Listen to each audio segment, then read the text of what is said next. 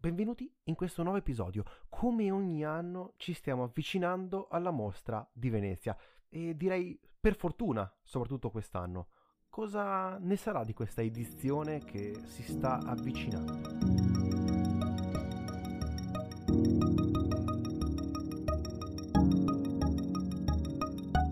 Se ricordate bene, l'anno precedente tu Aurelio eri direttamente al Lido. Quest'anno sarà un po' più difficile, eh, però so che durante questo periodo estivo hai un pochino recuperato i film che ti mancavano.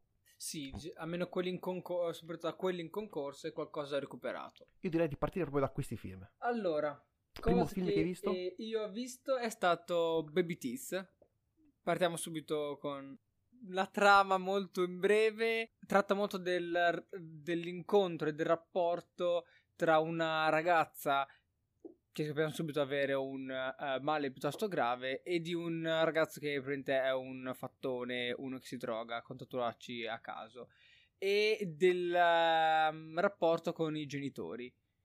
Bene. Vorrei continuare a dire che si basa sui rapporti, però secondo me ha molte cose problematiche, in assoluto per i personaggi, perché sembrano Tranne forse quello del ragazzo, del drogato, gli altri sembrano un po' delle macchiette. E le parti più belle, le parti belle, sono quando ti sembra che tutti i personaggi siano strafatti e dicono cose a caso. Lì, lì è esilarante. Il resto è un pochino... Eh. Però, però non ti annoia, almeno a me non ha annoiato. Ti, ti tiene, come storia non ti annoia, ma non è niente di che, tranne queste cose un po' fuori di te. Quindi la sceneggiatura un po' secondo me scricchiola abbastanza. La regia? Eh, no, le, le, problemati- le cose problematiche sono è il comparto tecnico. Ah, ok. Quindi, quindi era, cioè, quello, quello Quella era la cosa bella. Era la cosa positiva. la cosa Va positiva. Bene, ottimo. Fotografia, maggior parte delle volte molto bella. Ci sono delle scene con molti colori interessanti che li hanno usate bene. Certe cose, c'è proprio delle scene in cui c'è delle parti bruciate sulle sugli attori e non so se è voluto o comunque tecnicamente non dovresti bruciare in una scena in cui c'è una persona che guarda la finestra e quella è la scena. Poi entriamo nella regia e nella quadracamera. Notte molto dolenti, Abbiamo... Allora... Stai, stai, stai, scendendo piano piano verso l'oblio proprio, sì, lo sì. stai distruggendo lentamente questo film. Allora, sapete che a me la camera che si muove, la camera a spalla, non piace particolarmente. Per esempio, i fratelli Safti e me non fanno impazzire come film. Cioè, non, non, sono grandi movimenti, ma si muove in continuazione. A livello registico, eh, se questi movimenti sono richiesti da parte della regia, allora un grosso problema perché danno fastidio, danno solo fastidio, oltre agli scavalcamenti di campo. Già nella prima scena ci sono vari scavalcamenti di campo, non giustificati, non che danno fastidio. Nulla. Più la camera si muove, cerco di essere abbastanza sintetico. E abbiamo un grosso problema con l'operatore perché si muove, cioè camera a spalla, quindi magari fai sentire che la camera un po' respira, si muove male. Si, si, muove, si muove un po' a caso. Infatti, l'unica quadratura più bella, l'inquadratura più bella, forse l'unica, è quella che spero per motivazioni di realizzazione è stata fatta ferma, fissa. Quella è bellissima fissa dall'alto è bellissima. Tutto il resto in movimento per bocciato. concludere, per concludere, cioè l'apoteosi arriva proprio sul finale. Finale, scena finale, inquadratura finale, quindi ultima scena, ultima inquadratura, campo molto largo, la camera che si muove come se mossa sempre, quindi un, che dà un pochino fastidio. Ci sono due persone che sono in piedi, si inginocchiano, dato che siamo molto lontani, non c'è bisogno di aggiustare la camera cede a destra e poi si riprende e si riaggiusta alla più o meno stessa altezza di prima. Per farvi capire come se l'operatore, mentre stesse girando quella scena, abbia preso una storta. Fa, ah! E poi si rimette lì.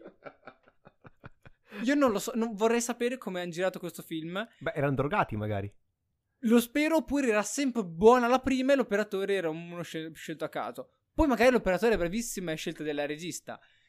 Però No, perché i reparti tecnici sono, come dico la parola, tecnici e devono fare il loro lavoro bene. Devono e farlo bene. E in questo film non lo hai trovato. No. Altro film che hai recuperato? Eh, Jacuzzi film, di Polanski, ho saputo. Jacuzzi di Polanski. E mi è piaciuto non eccessivamente, come magari mi potevo aspettare. Parla di una inchiesta all'interno dell'ordine dei militari, ambientato fine, novec- fine 800. Mm, Molto è interessante, può non piacere come genere. Andiamo poi può non piacere. carrellata di film. Andiamo velocissimi. Ho visto About Endless di Roy Anderson. che io, Quel- quello del piccione. che io adoro per eh, quel piccione seduto sul ramo che riflette sull'esistenza. Sì, è praticamente il continuo, spiaccicato, e però forse è più eh, aneddotico, cioè sono più scenette, ti dà comunque, ti fa capire bene quello che vuol trasmettere, ma secondo me ti tiene meno lì. Il problema del più aneddotico mi fa pensare perché il film precedente era molto aneddotico. Questo è più aneddotico secondo me è il problema perché ci sono to- Ok, scenettine... non riesce, non riesce a arrivare Però è interessante, molto divertente la scena con Hitler. livelli. Sì, sì, lui, fa, lui riesce a Dico, fare questi solo questo. quadri assolutamente Ah no, la- surreali. Ecco, se che- Baby Teeth la, composi- la composizione c'era, ma la camera tremava e quindi dava fastidio, lui sta perfettamente fermo e pre-composto benissimo. Secondo me, però, alcuni sfondi sono fatti in CGI, anche in uh, Jacuzzi, se non sbaglio. Però non vorrei sbagliare. Eh, Campi tra l'altro campi Roy. Anderson, nel senso, Roy Anderson posiziona, prende un set, una- un- uno spazio, un- una camera e ci posiziona la, tele- posiziona la telecamera in un angolino e la lascia partire e non la tocca più per tutta la durata della scena. Sì, sono Questa scenette a un'inquadratura, però sono composte benissimo. Cioè, se tu vuoi vedere come viene composto bene l'inquadratura, ti guardi quello perché Altri film che hai visto? Altri film, alt- eh, altro film, ho visto eh, giusto oggi eh, Waiting for the Barbarians di Ciro Guerra con eh, attori eh, Mark Rylance, se si pronuncia così, Johnny Depp e Robert Pattinson. Film E... internazionale per un regista italiano. Sì, penso sia il suo primo film Sì, internazionale. Prende molto i suoi tempi. È tratto da un libro. E se non sbaglio, è... lo scrittore è anche sceneggiatore. Se non sbaglio, fotografia molto bella. Certi punti potrebbe... sono un pochino sovraesposti eccessivamente anche qui. Però eh, girano praticamente. Sono dentro un deserto. Quindi alla fine sono quasi scusabili. E inquadrature per il resto molto belle. Sta, è una regia che sta molto distaccato, tranne soltanto uno che è un primo piano fortissimo. E però secondo me da tre quarti in poi cede un po' la storia perché perdi e il detto non detto, cioè dicono poco e verso la fine lo perdi, ti, ti sfugge dalle mani. Direi che questi sono i film che hai recuperato insieme a tutti i film di cui abbiamo già parlato nell'episodio dell'anno scorso che potrete andare tranquillamente a recuperare perché è ancora disponibile. Direi ora di passare a Venezia 77, cioè la mostra che è alle porte, che arriverà all'inizio di settembre e sarà probabilmente uno dei primi grandi eventi internazionali di cinema da quando è avvenuto il lockdown. E quindi ci sono lati positivi per questa cosa perché finalmente vediamo del cinema, del grande cinema tornare alla ribalta, ma anche lati negativi perché i mesi di attività secondo me si sono fatti sentire sulle produzioni e quindi anche sui film che sono entrati in selezione. Un breve sguardo di, ehm, in ge- generale e troviamo dei film molto più d'autore, autori anche sconosciuti alle grandi masse, non abbiamo più ad esempio i nomi come possono essere The Wrestler o Joker, insomma grandi film che sono destinati ad avere grande successo non solo di critica ma anche commerciale, che era un po' quello che ci aveva abituato Venezia negli ultimi anni, ma quello che ha fatto anche alla fine Cannes eh, nel, nel corso degli ultimi anni, come ad esempio con Coreeda e Parasite di Bong Joon-ho. E quindi ci aspetta un'edizione un po' eh, diversa, eh, però dobbiamo essere felici perché riusciamo comunque a ottenere grandissimo cinema. Nota molto interessante, eh, vi è una grandissima presenza di registe e quindi uno sguardo molto interessante e non vediamo l'ora di vedere magari i film e anche conoscere dei nuovi eh, autori che magari prima non conoscevamo così bene o alcuni che sono addirittura sconosciuti. Partirei subito con il concorso ufficiale, cercheremo di nominare i vari film e non nominiamo troppo le trame anche perché molte trame sono praticamente segrete ancora. Sì, non sono ancora state pubblicate nessuna sinossi, quindi non abbiamo modo. E tenete conto che è stato annunciato da Barbera e potranno essere aggiunti ulteriori film eh, man mano che cercheranno di finire la produzione. Anche perché quest'anno inizierà il 2 settembre, se non sbaglio, dal 2 al 12, quindi hanno posticipato l'inizio, di solito era Ah, l'ultima settimana di agosto. Sì. Eh, però al tempo stesso, per tutti i problemi che ci sono avuti a causa del, di, di, del coronavirus, eh, molte grandi produzioni saranno assenti, soprattutto le produzioni hollywoodiane che sono rimaste praticamente bloccate, hanno iniziato veramente da, da qualche mese. Partiamo con il primo film, In Between Dying di Ilal Baidarov, un eh, film dell'Azerbaijan. Eh, lui è un regista molto famoso comunque in patria che riesce ad sbarcare al, al Lido e, e, quindi uno sguardo abbastanza interessante. Molti film eh, asiatici in, in, questa edizione che sono una corrente molto molto interessante. Asiatici non nel senso solo di coreani o giapponesi, ma come vedremo di israeliani ed iraniani. E, primo film italiano sarà Le sorelle Macaluso di Emma Dante. Emma Dante che aveva vinto la Coppa Volpi eh, con il suo film. Eh, nel, mi sembra come si chiamava il film Via Cas- Castellana Bandera. della quale aveva vinto la Coppa Volpi.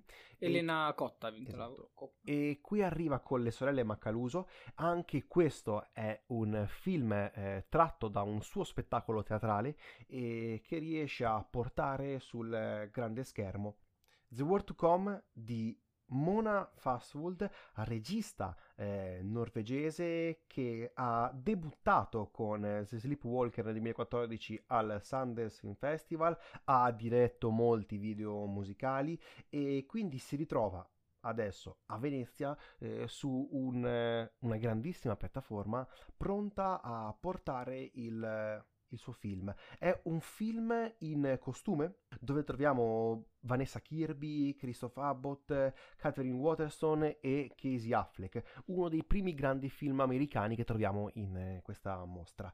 Subito dopo arriva Nuevo, Nuevo Orden di, di Michael Franco. Michael Franco, regista messicano che nel 2012 è arrivato a Cannes e nel 2015 ha vinto per sempre Cannes per Chronic il premio per la miglior sceneggiatura. Uno diciamo dei registi messicani forse meno conosciuti al grande pubblico, eh, anche perché davanti a lui vi sono registi come Quaron, Iñárritu, Del Toro, ma secondo me ha qualcosa da dire anche questo regista.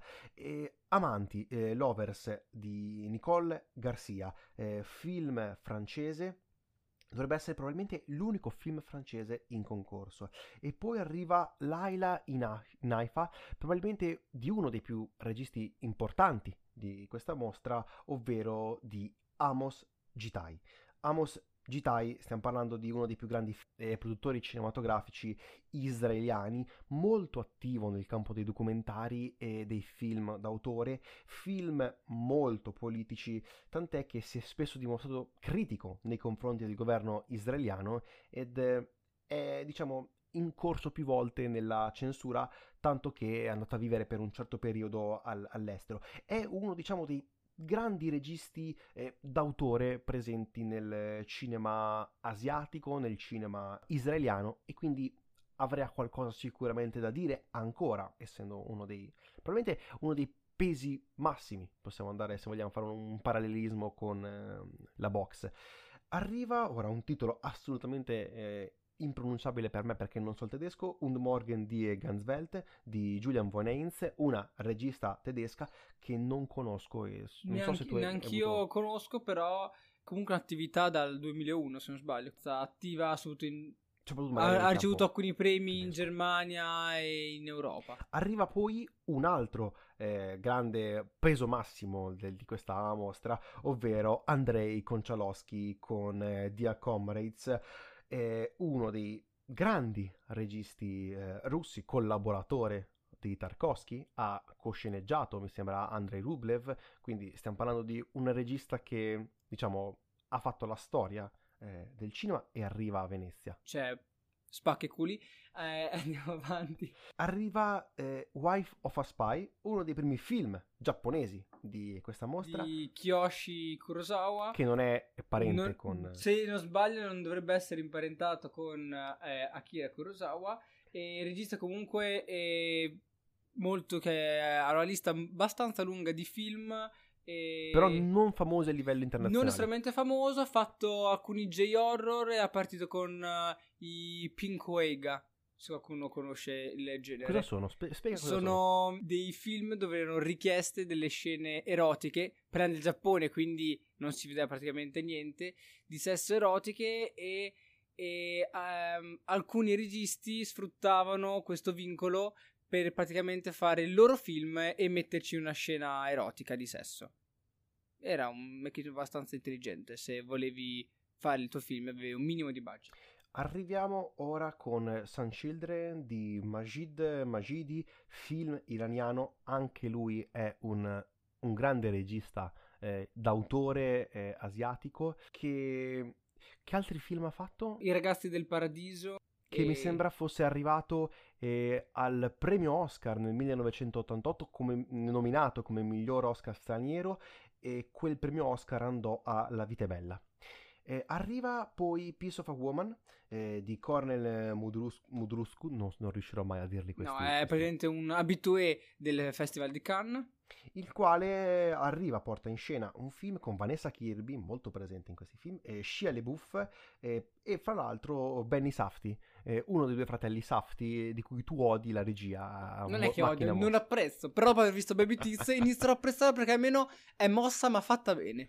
Arriva un altro film italiano di una regista italiana molto, eh, molto brava e molto presente nel, eh, nella mostra. Era già- aveva già partecipato qualche anno fa, mi sembra, con Nico. E torna con un film qui con un cast internazionale, un film italo-belga eh, con Miss Marx. Lei è Susanna Nicchiarelli. film molto interessante. Eh, un altro film italiano con questa volta Pier Francesco Favino, che mi sembra sia anche il produttore di questo film e dovrebbe essere fra l'altro uno dei primi film eh, presentati alla mostra, sarà Padre Nostro di Claudio Noce. Sì, è il suo terzo lungometraggio. U- poi arriva probabilmente uno, secondo me, dei favoriti di questa mostra, ovvero Notturno, Notturno di Gianfranco Rosi. Gianfranco Rosi che lo ricordiamo per Sacco Gra, che ha vinto a Venezia, ma anche e soprattutto per Fuoco a Mare, uno dei documentari che ha avuto più successo negli ultimi anni al- di cinema in Italia. Mi sembrava fosse uscito in parallelo a... lo chiamavano Gigrobot. Non so se ti ricordi che Sì. eravamo andati a vederli... In Italia erano usciti molto vicini perché eh, prima eh, Fuoco a Mare ha fatto un giro di festival, è andato anche a Berlino dove ha vinto. E, però sì, erano usciti nello stesso periodo. Eravamo all'incirca. insomma a Bologna a vederli questi in sala ed erano strapieni, le sale eh, esplodevano. Arriva poi un film dalla Polonia barra Germania, Never Gonna Snow Again. Potevo dire anche il titolo in polacco, ma non ci riuscirò mai nella vita. Peccato. Di Malgorzata Zrumbowska.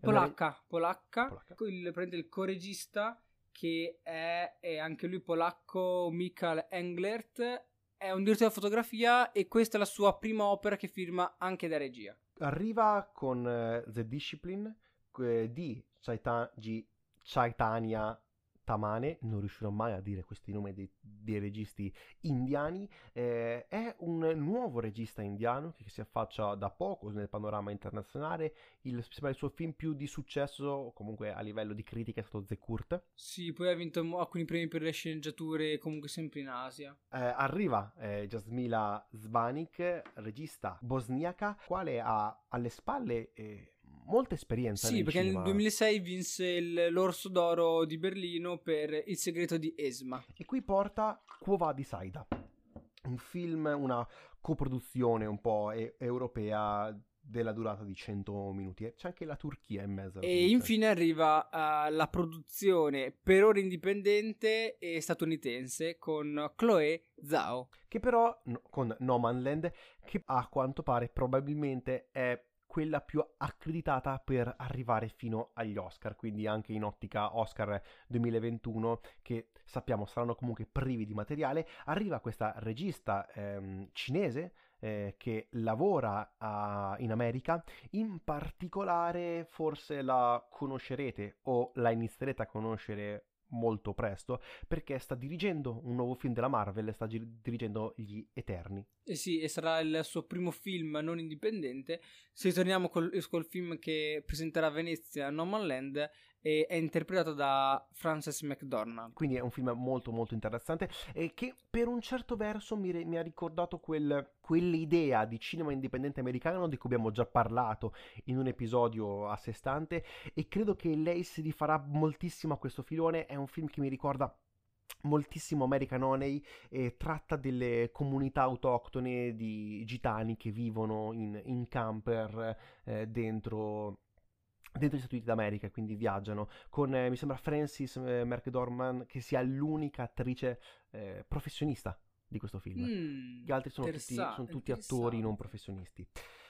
Ora arriviamo ai film fuori competizione. Fuori competizione abbiamo film fiction e non fiction. Per i film della fiction, e ne citeremo solamente alcuni, ovviamente non ne parleremo di tutti, ma uno di cui voglio sicuramente parlare perché sono un grande fan eh, di lui in versione produttore, eh, i più intelligenti, eh, acculturati lo ricorderanno come Mr. Oizo, invece sappiamo che fa anche il direttore ed è un regista molto apprezzato sia in Francia sia da me e so che anche tu hai visto qualche Sì, anche io l'ho apprezzato molto, infatti sono molto curioso. Parliamo di Quentin Dupier che porterà Mandibule, eh, film francese che a quanto pare è una commedia, fra l'altro abbastanza corta, sui 70 minuti.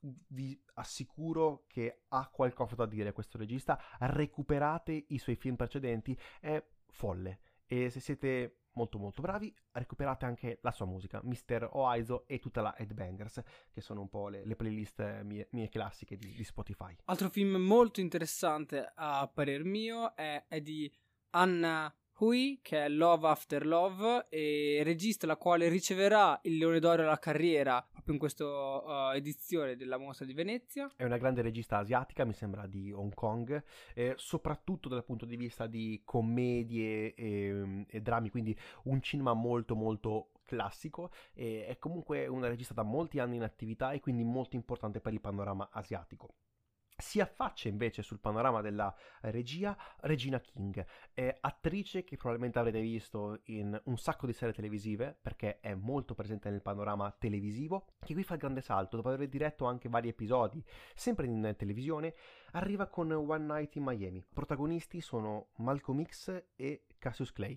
Anche questo è un film secondo me da tenere sott'occhio. Poi abbiamo due registi italiani e Lacci di Daniele Lucchetti e Assandira di Salvatore Mereu.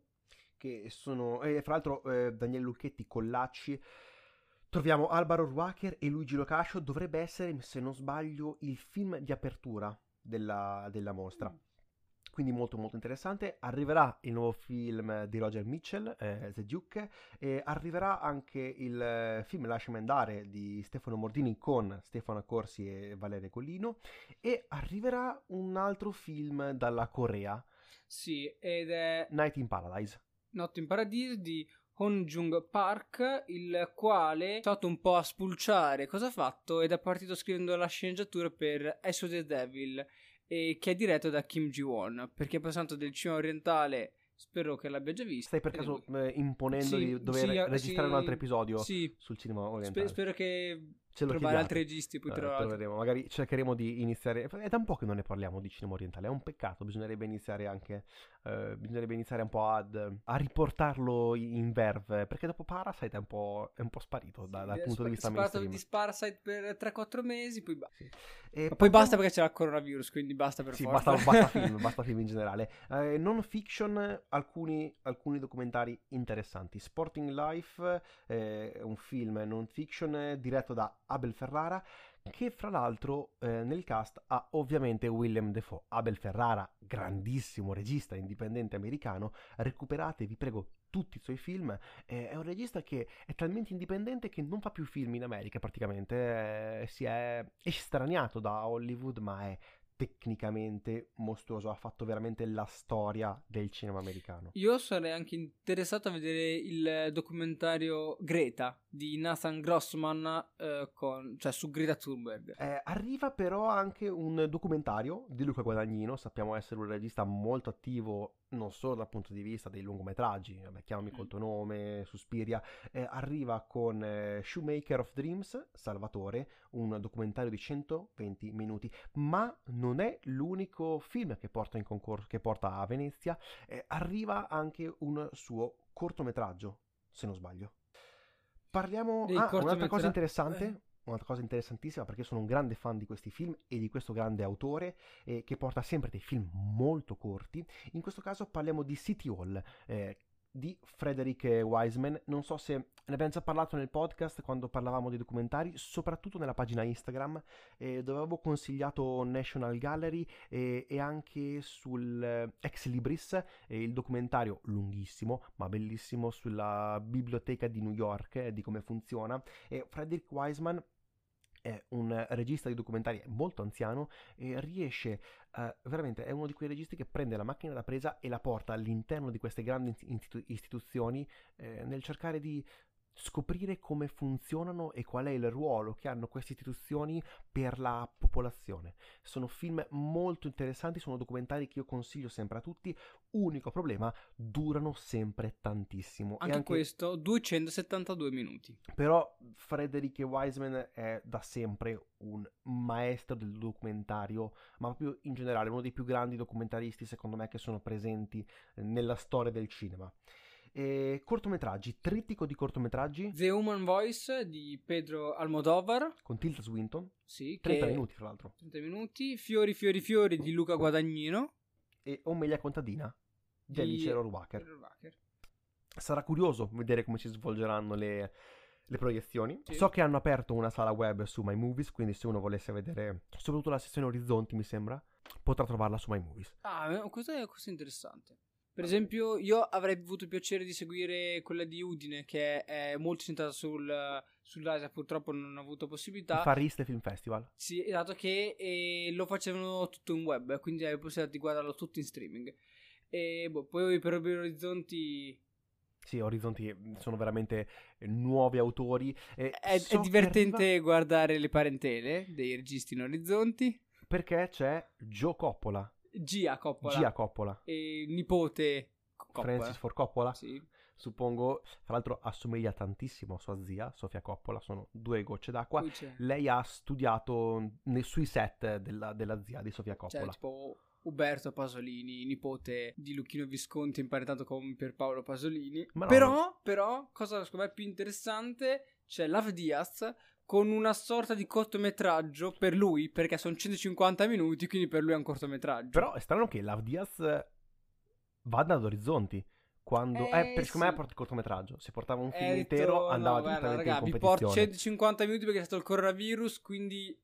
Eh, lo so, alcune volte è strano, perché in orizzonti mettono sia quelli molto giovani, ma anche persone che hanno anche già partecipato Ma ha a- vinto. Diaz ha vinto, Esatto. ha, vinto Venezia, non è un regista qualsiasi.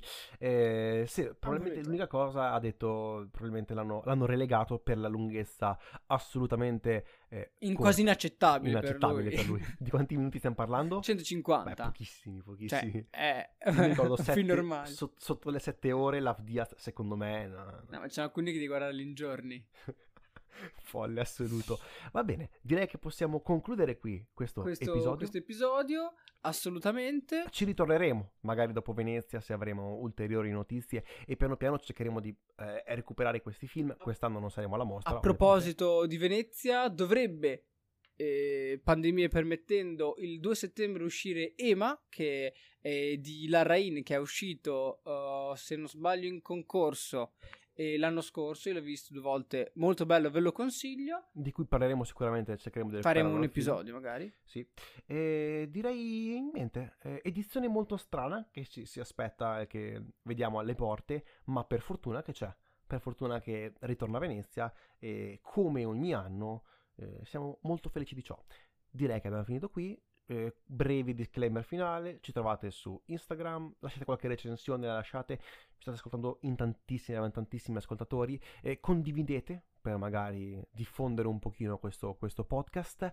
E pagina Instagram, Effetto Vertigo Podcast, eh, Gmail, eh, effetto vertigo podcast.gmail.com. Scriveteci, rispondiamo molto volentieri alle vostre, alle vostre email e ai vostri commenti. Direi che possiamo chiudere. Eh, io sono Tommaso. Io sono Aurelio. E questo era Effetto Vertigo. E ricordate, non fatevi di droghe quando girate i film come Baby Teeth. Le droghe dopo, dopo il set, non prima. Grazie e arrivederci.